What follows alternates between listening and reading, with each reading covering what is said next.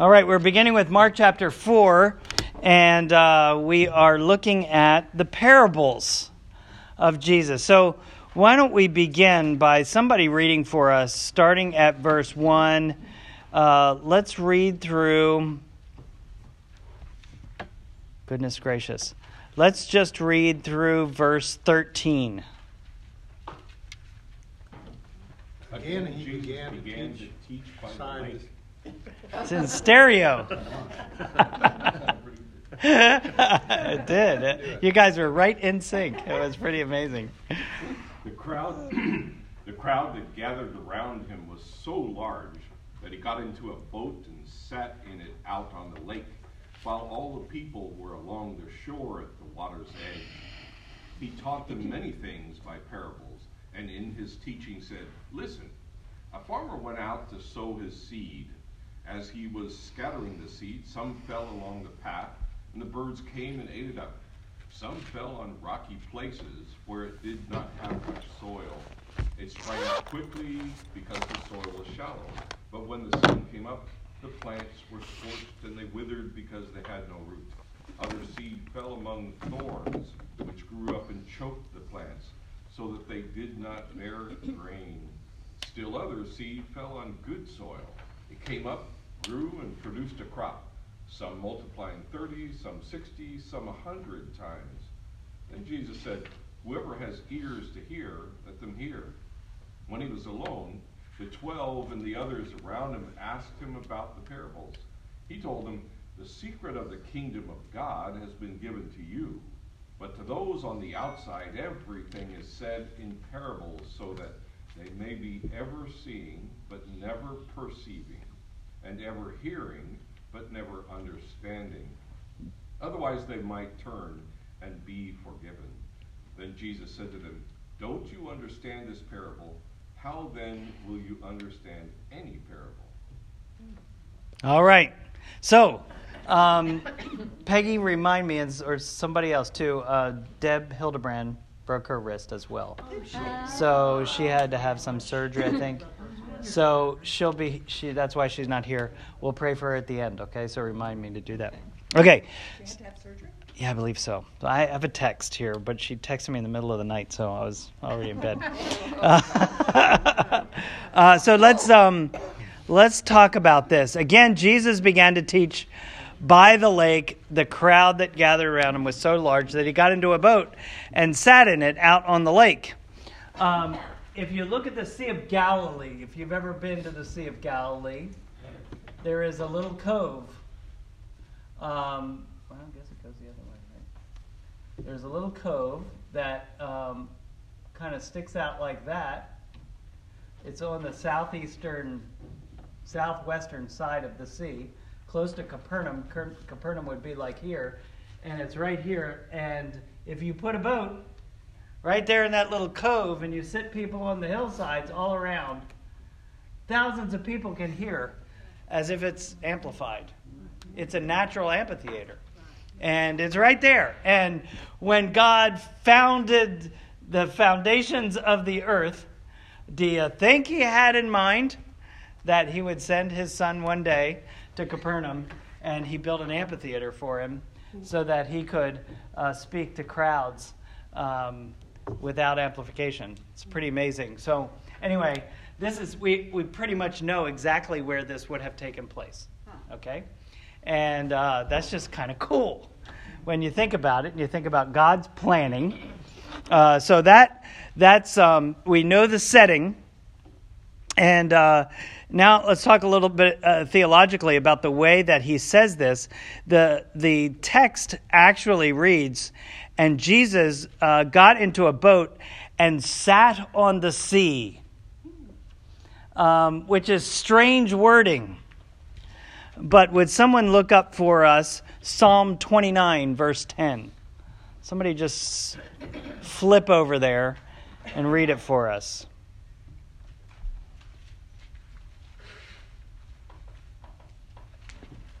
Twenty-nine ten, you said? Yep. The Lord sat as king at the flood. Yes, the Lord sits as king forever. The Lord sits enthroned over the flood, over the waters. um, the Lord is enthroned as king forever. So we've talked about how Jesus is beginning his kingdom. He is now sitting at, enthroned over the waters, and it's just kind of a kind of an interesting the way that it's worded. Kind of gives us an echo of this passage. Um, and so Jesus is seated in the boat. You know, when you preach as a rabbi, you don't preach standing, you preach seated. And uh, that's probably a wise thing in a boat anyway. Uh, but Jesus is sitting in an authoritative position and he begins to proclaim. He starts out by saying, Listen. Uh, the word listen uh, is important in this passage. Um, in, does anybody know what the word listen is in Hebrew? Uh, the word listen or hear is the word shema. And shema is the, um, is, is the beginning of the, the prayer or the creed that's proclaimed in Deuteronomy chapter 6. Hear, O Israel, the Lord your God, the Lord is one. It's the first prayer that anyone learns as a little Hebrew child. Shema Israel, Adonai, Eloheinu, Adonai, Echad. Uh, that's all I remember from Hebrew class, but it's very impressive, so I pull it out when I can. Um, so uh, that is the Shema, and um, and so Jesus begins by saying Shema here, and this word here is repeated like 13 times in this passage. Um, and it forms in many ways a, an inclusio um, at the beginning and the end of the parable. He says, Listen, a farmer went out to sow a seed. And then verse 9, Jesus said, Whoever has ears to hear, let him hear. Let him hear. Same word. Okay? Uh, so this same word, Shema, shows up time and time again. And then all the way at the end of the sermon, Jesus ends by saying, with many others, with many similar parables, verse 33. With many similar parables, Jesus spoke the word to them as much as they could hear. Uh, the NIV says understand because it's trying to interpret it out for us, but it's the same word here. Okay? Yeah. in the Psalms uh, scripture, wouldn't the people have thought that that was the Noah, I mean, the rainbow flood? No, they would have thought most probably that it was referring to the waters of chaos. Okay? Because um, the waters in, in ancient mentality stood for chaos. Okay? Because nobody knew what was going on under the water, right? And so the sea was a scary, scary place. That's where Leviathan lived. That's where the sea monster lived. You didn't know anything about what was going on under the sea. And so it was a symbol for, uh, for chaos, for disorder, for uh, all those things. And so the, the Lord sitting enthroned over the waters is, a, is an image of God bringing control to the uncontrollable. Okay? And, and how is this story going to end? It's going to end with the sea becoming uncontrollable and Jesus is going to control it. Just saying. And in Genesis, we learn that in the beginning, the whole earth was covered by the sea. The whole earth was in disorder, in chaos. And then God says, Let me bring it into order. Okay? That's what the creation is all about. Very good. Now, let's move on to the parable. The parable of the sower. Um, let's talk about the parable of the sower.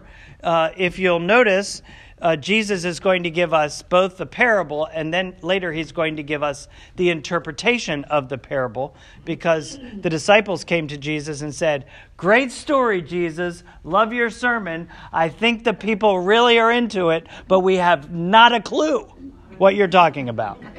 And so Jesus explained it to them. All right? And so if you notice, there is, Jesus begins with the parable, and then we have a teaching in verse 10, uh, 10, 11, 12, 13. And then we have the interpretation of the parable. This is one of those Markan sandwiches. So we have parable, parable, same parable, and in the middle, we have the meat and cheese, okay? Um, and so we'll talk about that structure here in a moment. But let's talk about the parable. Um, what does it mean? First of all, listen, a farmer went out to sow his seed. Who's the farmer? Jesus. Okay? Jesus is the farmer. Um, he is the scatterer of seed, right? Uh, he is the one who is proclaiming the word. And the seed is the word. We know that from the interpretation. You've all studied this uh, because you've done your homework, and I know that. And so um, Jesus says, Listen, a farmer went out to sow a seed. Jesus is the farmer, and the seed, um, the seed is the word. And you know, the disciples eventually will be the farmer. They will be the ones who will pick up the messianic mantle eventually. Um, as a matter of fact, by chapter 6, when Jesus sends them out with authority to preach. Okay? And then later, eventually us, we become the sowers of the seed, right? Um, and the word is still the same. The word is the identity of Jesus Christ. All right, so now let's talk about the soils. Um, we have four kind of soils, right? Um, so, what are these four soils? First, He just drained the lake. sorry.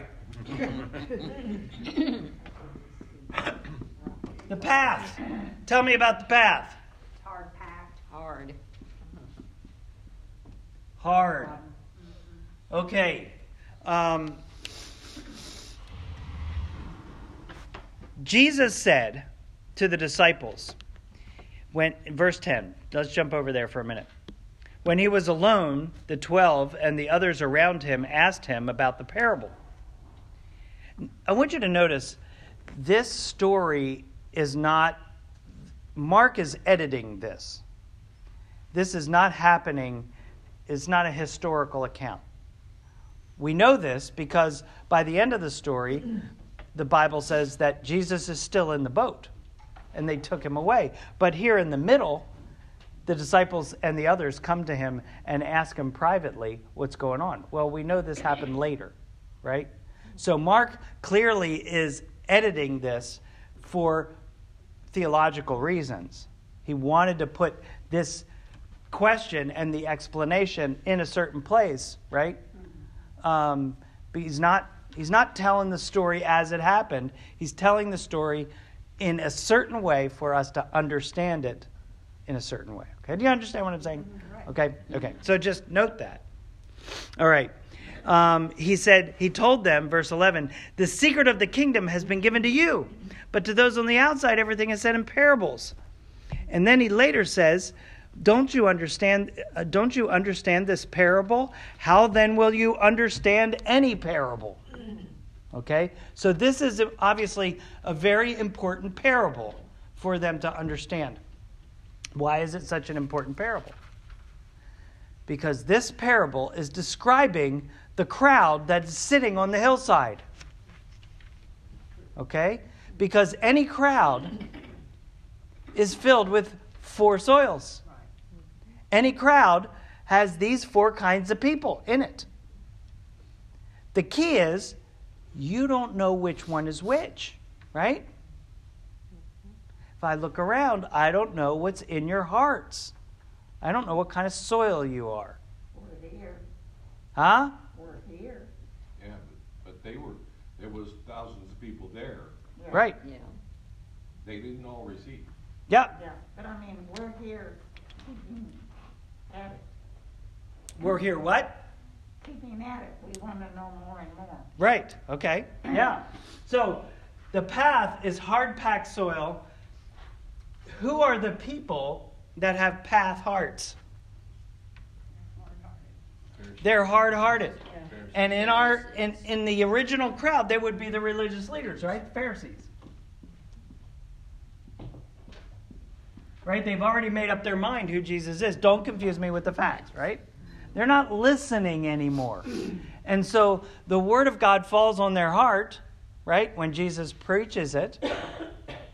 And the birds come and take it away, and it never penetrates, never makes a difference.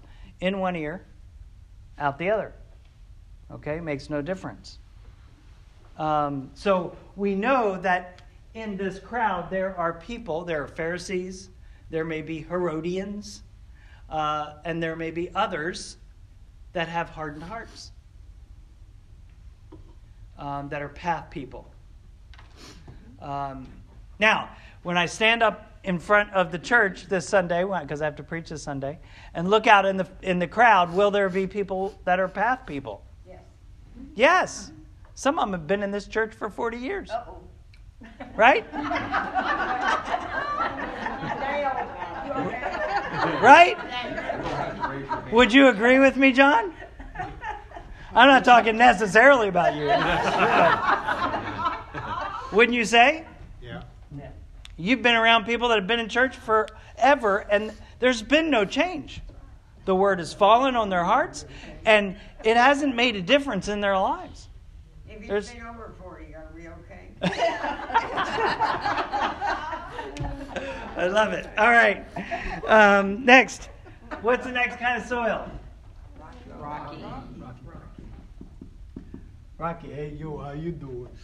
Um, so the rocky soil. What is that? What is that like?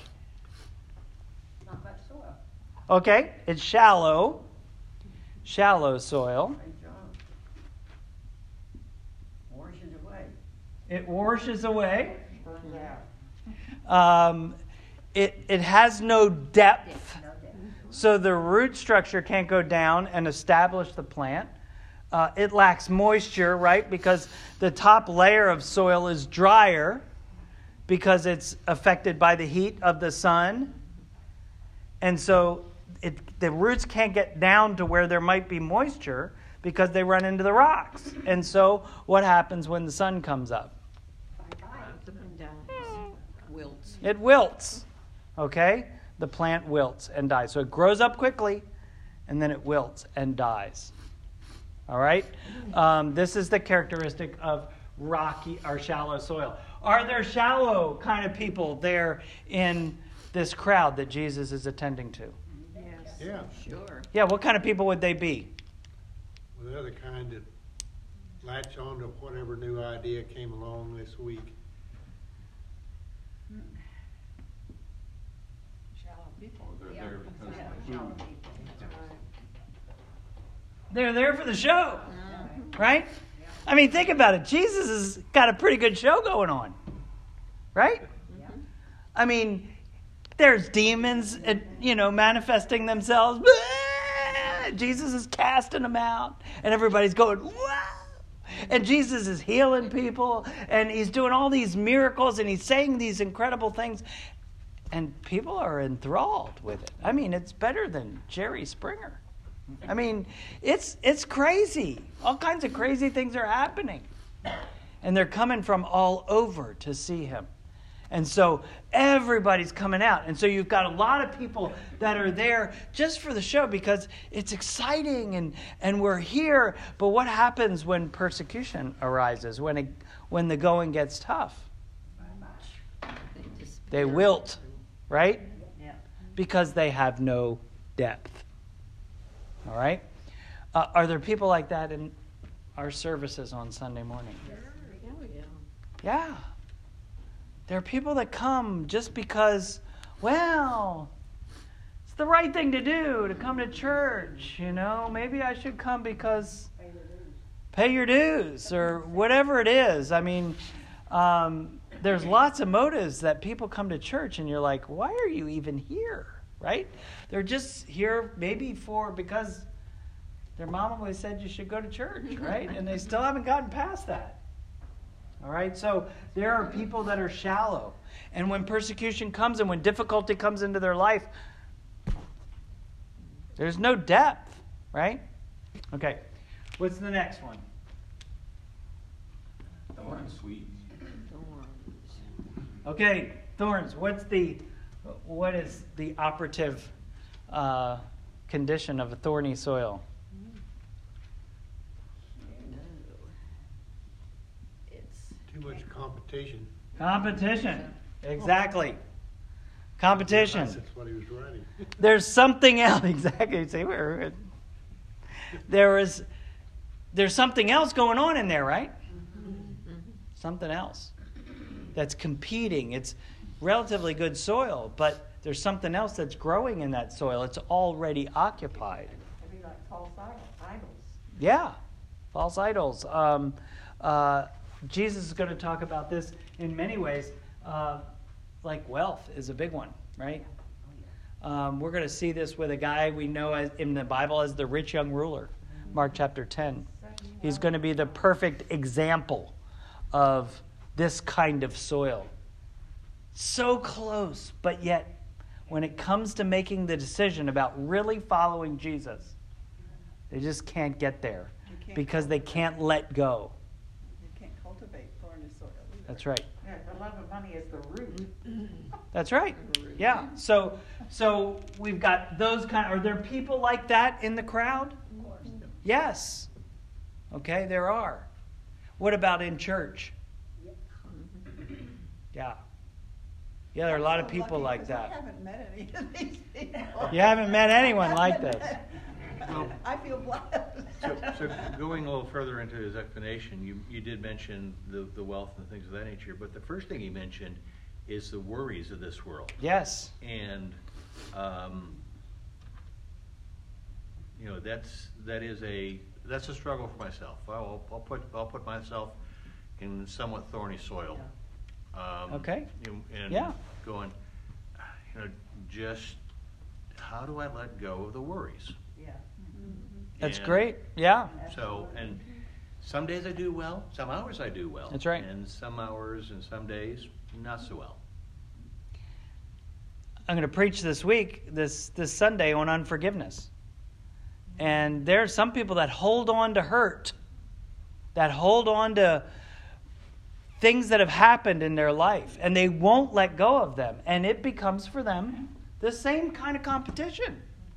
And they won't move on in their Christian life because they won't let go of the hurt and the anger and the uh, all of that, the bitterness. Yeah, the lack of forgiveness. I read something just this week that if, if you, um, don't forgive someone, that's like taking poison and expecting the other person to die. Yeah. Yeah. I like that. That's good. Yep. Just to spite them.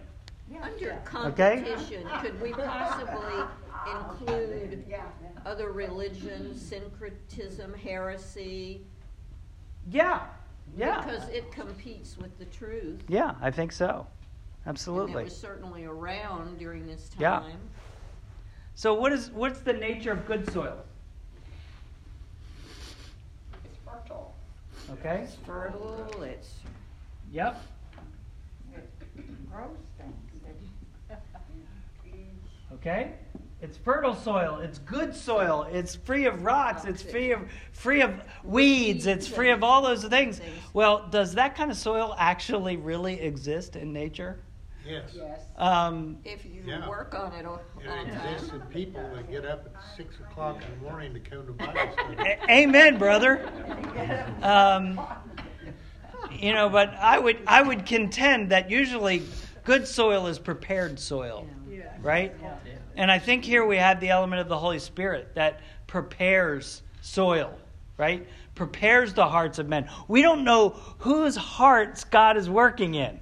We don't know which hearts are being prepared by the Holy Spirit, but there are some that have been weeded and de-rocked and all of these things so that they become good soil. Um, are there people with good soil in Jesus' crowd? Yeah. Well, we know the 12, right? And the others, right? Who are disciples who are beginning to follow Jesus. Are there people with good soil at church? Yes, absolutely. Right? And so when Jesus stands to preach, he stands before all of these people, but it's hidden who they are. You don't know. You cast the seed, you scatter the word. Okay? That's what this parable means. It is describing the crowd. We're going to go on because we have to. Um, uh, Jesus then says, uh, The secret of the kingdom has been given to you. But to those on the outside, everything is said in parables. Okay? The secret of the kingdom has been given to you. What, what is the secret of the kingdom? Jesus is the secret. Why? What's the dynamic? Everyone on the outside receives parables. But the disciples come to Jesus, the 12 and the others around him, that's the larger group of disciples. They came and they asked Jesus about the parable. And Jesus then explains it to them. What is the difference between the people outside and the people inside? Access to Jesus. Jesus is the secret. Mm-hmm. Okay? So let's see what he says. He says, But to those on the outside, everything is said in parables, so that they may be ever seeing but never perceiving, and ever hearing but never understanding. Otherwise, they might turn and be forgiven. But isn't that what he wants? This is a hard one for me. I'm so glad you said that. if you don't ask that question, then you're not reading the Bible. Why would Jesus say such a thing? Doesn't he want them to repent? And the answer is yes and no. Jesus is God. Are, uh, can we all agree on that? God is both loving and merciful and also just and righteous. He is the perfect balance between the two. Okay? Jesus has now been officially rejected by the religious leaders. And so Jesus preaches in parables. And we think, what is the definition of a parable? What's the definition of a parable? An earthly story with a heavenly meaning. It's an earthly story with a heavenly meaning, right? That's the Sunday school definition. That's not the definition of a parable, according to this passage. Okay? We tend to think that parables are illustrations that help us understand the kingdom. And it's true to a certain extent. But Jesus is saying that parables are a code. This is what a parable is. You know what this is? You put the sand in it and sift out the little It's a sifter, right? To sift your sand. Well, what does a sifter do? It separates. It separates. It separates. And that's what a parable is for. That's what Jesus is saying. This is what the scripture is telling us. The parable is a separator. Jesus goes out and he sows the seed. He proclaims the truth in parabolic form with a hidden meaning. And people go, huh, nice story. What's he talking about? I have no clue what he's talking about. And he says, listen. Okay, I'm listening, but I don't get it. And so for those outside, they have to make a decision. Do I want to understand what Jesus is saying? If I want to understand that I have to come from outside to inside. And I have to humble myself and I have to identify with Jesus and I have to say, Jesus, I don't understand what the parable means. Can you explain it to me? And to everyone who's inside, Jesus explains the parable because they have access to, to the secret of the kingdom, which is Jesus. Get it? See how it's a sifter? See how it's separating? And so the people who are outside who want to accuse Jesus, they're stuck with a story that they don't understand. And they're going. I know he's talking about us. Several times the Pharisees will say it at some point, right? Mm-hmm. We know he said that about us, but we don't know what he's saying. Ugh. Right? And they just get angrier and angrier, right? Because they're not willing to go inside. They stay outside. And so, what the parable then, one parable becomes to those outside judgment because they've heard the word but they don't understand it. And to those inside, it becomes blessing because it becomes an illustration of the kingdom. And they understand the truth. So, do you see what's happening? Jesus is both judging those who are his opposition, and he is teaching those who are his followers. It's like we used to make tea in the South. You had the loose tea, and you put it in the pan with the hot water. And in order to drink the tea, you've got to do what? You've got to pour it through the tea sifter. Do you remember, ladies, remember making tea with the tea sifter? Still do. All right, there it is. Got to sift the leaves out. That's right. You know, in verse thirteen there, he tells them that, uh, I'm gonna tell you a lot of parables. And, uh, keep in mind that, think about them in terms of them being a parable and figure out what this means. And so this is your first one.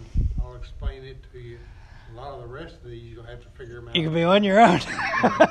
Is there any, Exactly. any significance in the fact that the um, quote that they may yes. ever be seeing but never perceiving comes from Isaiah? Isaiah chapter 6. And, And it comes right after. it's the calling Oh. narrative of Jesus of, of Isaiah. Isaiah. And um, Isaiah's call was a call of judgment. And God says, Who will go for us? And Isaiah says, Here am I, send me. Right? And God says, Then you will go to this people. Remember, when God says this people instead of my people, he's angry. You don't want to be in that situation. God says, Go to this people and tell them so that they will be ever hearing but not perceiving. Okay? He this is the quote from that passage because God's judgment was already going to come upon them because God is a just God. And the word of God becomes in this case judgment for them. So we see that the word of God is both judgment and mercy at the same time. Does that make sense? Mm-hmm. Okay? It's not always easy to swallow because we think of Jesus as sweetness and light, but Jesus is God, and he is both just and righteous as well as loving and merciful. But I still have a hard time thinking, doesn't he still want the Pharisees to turn? Yes, he does. But they must come inside. They can't do it from outside. If they want truth, they must come to Jesus, like Nicodemus comes. Even as he comes in the night, he must come to Jesus. If you can't humble yourself and come to Jesus, then you will not have access to the secret of the kingdom.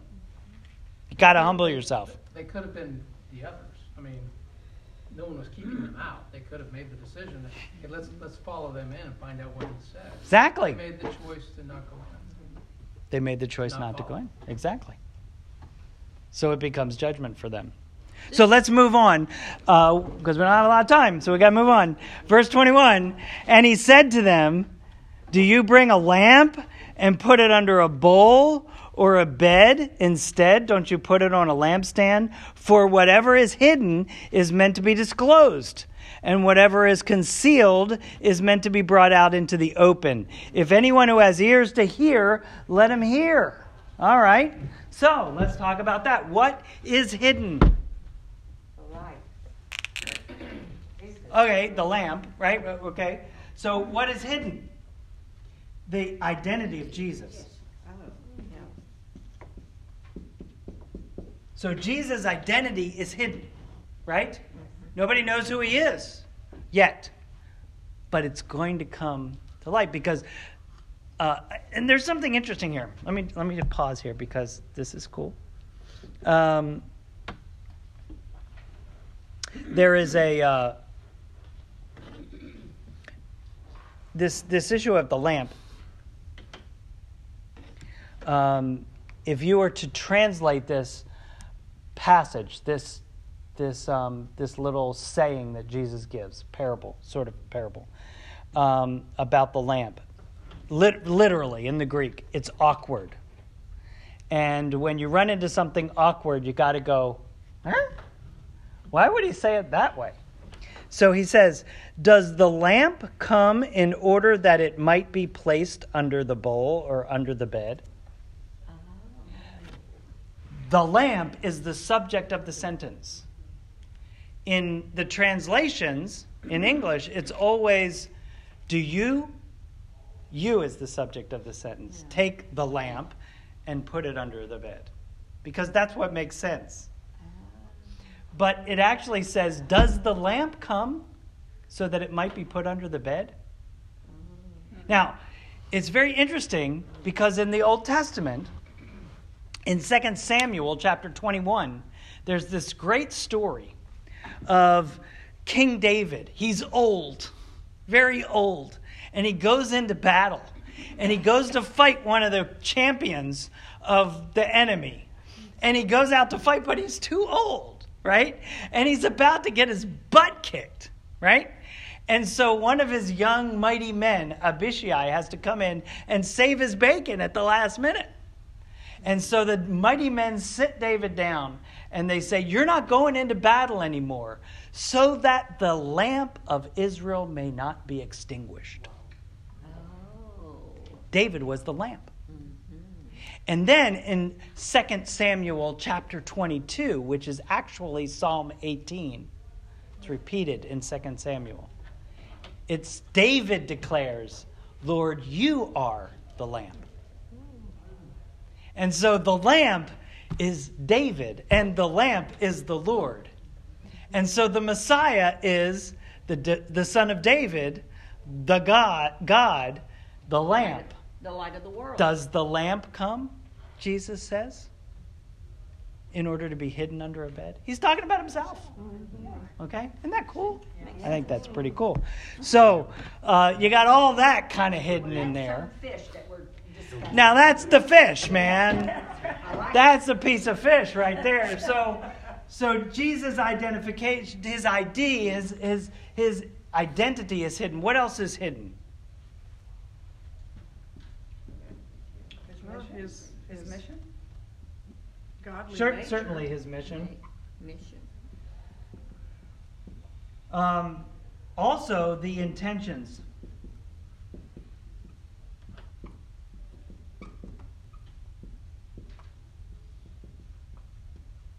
The intentions of the Pharisees are hidden. Mm-hmm. Right? Because they went out secretly and conspired with the Herodians about how they might kill him. And that's all hidden right now. Right? But Jesus says, that which is hidden will be revealed mm-hmm. because the lamp doesn't come to be hidden under a bed. Eventually, what is hidden will come to light. Right? And so, what is hidden in men's hearts will be revealed. What else is hidden? Well, the meaning, because he, the next sentence is, let those that have ears hear, hear. So he starts with that. Uh huh. So, but he tells this parable that they, he says, don't you understand? Don't you have ears to hear? Right? And, and so the,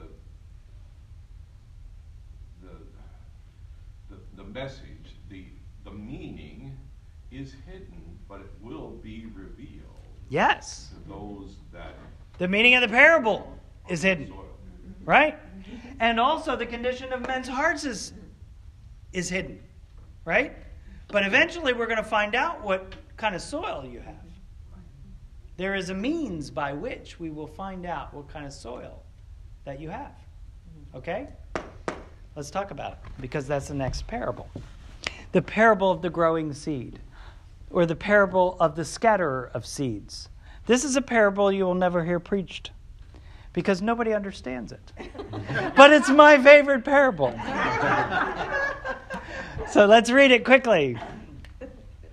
He also said, This is what the kingdom of God is like. A man scatters seed on the ground night and day. Whether he sleeps or get up, gets up, the seed sprouts and grows, though he does not know how. All by itself, the soil produces grain. First the stalk, then the head, then the full kernel in the head. And as soon as the grain is ripe, he puts the sickle to it because the harvest has come. Amen. Don't you love that? I mean, that'll preach, won't it? What in the world is he talking about? Okay? Well, um, we don't have a lot of time to look at the fish, so I hope you've been looking at it and you've been scratching your head about this parable earlier. Um, this is the man who scatters seed on the ground. So that sounds similar to the parable of the sower, right? The key here is verse 27. Goes to sleep. Night and day, whether he sleeps or gets up, the seed sprouts and grows. He does not know how. He goes to sleep. Okay? The man goes to sleep. In other words, he sows the seed. And then he goes to sleep. He's done. Right? And then what does a farmer do? Waits for it to Wait. grow up. He waits for growth To see what happens. to see what happens. What's going to happen on the pathy soil? Nothing. Nothing. right? Nada. Zippo. There's not going to be any growth. So what is hidden has been revealed. That's pathy soil. Hardened hearts. There's nothing going on there. Do you waste any time with path soil? No. But then he starts to see sprouts happening all over the field. And so he starts to tend to that growth. But when the sun comes up and it gets nice and hot and dry, some plants begin to wither. And he goes, aha! What does he say? Rocky soil. It's not worth it. I'm not going to waste any more time on those plants because they're all withered and died because it's on rocky soil. They have no hope of growing. Okay? They're just going to wither and die. And he continues to sleep, wake up, and watch. Mm-hmm. Right? Mm-hmm. And then others grow up, and then he sees other vines and prick stickers and thorny plants growing up in the midst of them. Guess what? It's thorny soil. You see, what is hidden will be revealed. But eventually, the good soil will be identified. And how is it identified? It's identified by the growth. Well, what does growth look like? What does growth look like? Growth looks like people coming and asking questions, like the disciples that came and said, Great sermon, Jesus, but I don't have a clue what you're talking about. Can you explain it to me? And Jesus says, Bing! Growth. That's what growth looks like when people come and ask. Right? And so those who come and show interest in the gospel, who come with their questions, like like we just heard this question, well, this doesn't make any sense. This doesn't look like the Jesus that I understand. Why would he say this? Why would he say such a thing? And Jesus would say, Good question. You're asking the right question, Marla. It means that demonstrates growth. You see? So when we ask the it's it's all about asking the questions. Right? Because as we ask those questions, then Jesus can give us answers. It's the same thing that was happening in chapter 2. When people were coming and asking questions, and Jesus was giving them answers and revealing more about himself. The dynamic hasn't changed, just we have a sifter going on. Now, in order to get the answers to your questions, you got to come inside instead of staying outside. But the seed is scattered. That's the important thing. It's scattered all over, all over. Because you don't know who's what's going to be hidden. receptive to it. Because what's on the surface may look different. Yeah. Also, there's an aspect of this that the, the farmer doesn't really understand how and why spreading the seed on the good soil, it grows and, and eventually makes, Yeah. uh, but he doesn't have to know all that. All he has to know is if you do this and this and this, then this will happen. And, Right. Uh, you don't have to uh, understand it, you just have to believe it. Right. And we don't have to know what's going on underneath the in the hearts of men and women. We don't need to know. All we have to do is scatter the seed. So in, in essence it's really freeing. This is Jesus' method of evangelization. So we scatter, so we scatter the seed, but the Holy Spirit nurtures it and brings it on. And then you go to bed. And you wake up and you go to bed and you don't know what's going on. but you trust that God is at work because you know that all of these exist and you know that what's hidden will be revealed. And so you wait for growth. And the, the, the measure of growth will tell you what kind of soil is there. And you attend to that growth. Because when the harvest is ready, what do you do? You put in the sickle and you harvest the fruit of repentance, right? So we tend to the growth at, at its proper time. But we wait.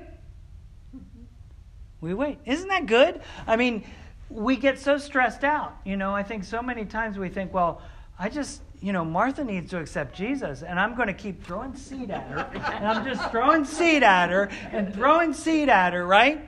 And then I take the bucket and I hit her over the head with a bucket of seed. And that's not going to help. I have to scatter the seed and I have to wait for growth. And when I see that growth, I tend to the growth. Because it's the work of the Holy Spirit, it's not our work. We know not how. And look, she has flowers. We know not all how. over her. Mm-hmm. See that? And we're so thankful that you throw the seed. But isn't it part of our job to go in there and pull, pull some weeds and throw, and clear No. some rocks? No, No. no. That's the job of the Holy Spirit. In You fact, see- this parable exactly about that. He says, no, no, leave the weeds there, because otherwise you might damage some of the good Good. plants that are growing. Just let it all grow, then at the harvest, we'll sort it out. The weeds will be bundled up, thrown away, burned, and the good stuff is left. Right. The Holy Spirit is to sort out the mess in our lives. And we have a tendency to want to get in into people's lives and meddle meddle around. Like let's say for example we got somebody who comes to church who's a homosexual, living a gay lifestyle. What is our responsibility? Give them the word. Sow the seed. But don't ordain them. Sow the seed. There may be all kinds of things going on in their life. We sow the seed and we look for growth and we tend to the growth. And if they come to know Jesus, we bring them, we harvest. But we let the Lord work in their lives and we give them the truth and we allow the Holy Spirit to sort out all of this stuff. Because you can't force your hand into somebody's life and try to fix it doesn't usually end well. Right? So, um, so, and again, what shall we say the kingdom of God is like? Or what parable shall we use to describe it? It's like a mustard seed, which is the smallest of all seeds on earth. And when it's planted, it grows and becomes the largest of all garden plants, with such big branches that the birds can perch in its shade. Well, what's he saying here? I think it's this is like a twofold parable. One is individually. It just takes a little bit of seed to grow. Doesn't make any difference how small it is or that you may think it is. That's right. Maybe some little something that you've done or said that might have helped. How many people's testimonies are I heard somebody said Jesus loves you. And that was enough. It wrecked me. It broke me. It brought me to the Lord. And now their life is completely changed, right? It's a mustard seed that grew into something incredible, right? It doesn't take much of the word to make a change. And I think it's also speaking of the kingdom of God because he says the kingdom of God is like, right? And the, so the kingdom is starting small. It's these tw- you can fit the whole kingdom of God in a boat. That's not much. Right? In a fishing boat. Jesus and the 12. But what's going to happen? It's going to grow and it's going to fill the whole earth. Okay, that's what the kingdom is going to do. With many similar parables, Jesus spoke the word to them as much as they could hear. He did not say anything to them without using a parable, but when he was alone with his disciples, he explained everything inside, outside. Do you see how incredibly structured this passage is? We tend to think that these passages in, in the Bible, oh, this is the section where Mark just threw a bunch of parables together, strung them together uh, as an example of what Jesus' preaching was like. No. This particular set of parables is a teaching in and of itself. And that's where the power lies, not just each individual parable. I've had you